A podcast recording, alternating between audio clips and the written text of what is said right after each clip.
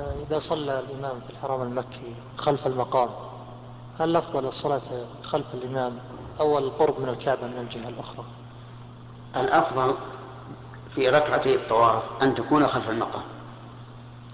لكن إذا كان المطاف مزدحما ووصل الطائفون إلى المقام فلا يجوز أن أن تصلي خلف المقام.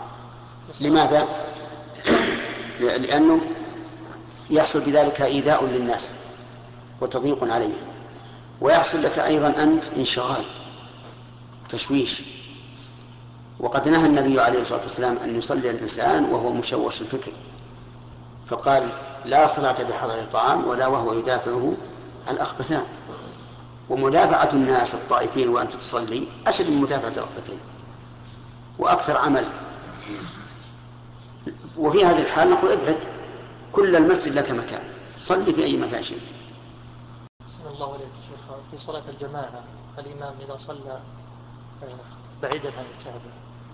فهل الأفضل أن نصلي وراءه أو أصلي قريبا من الكعبة من جهة أخرى؟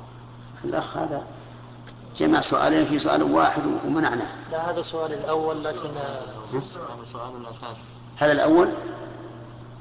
لا الأفضل أن يصلي الإنسان في الصف الأول الذي خلف الإمام.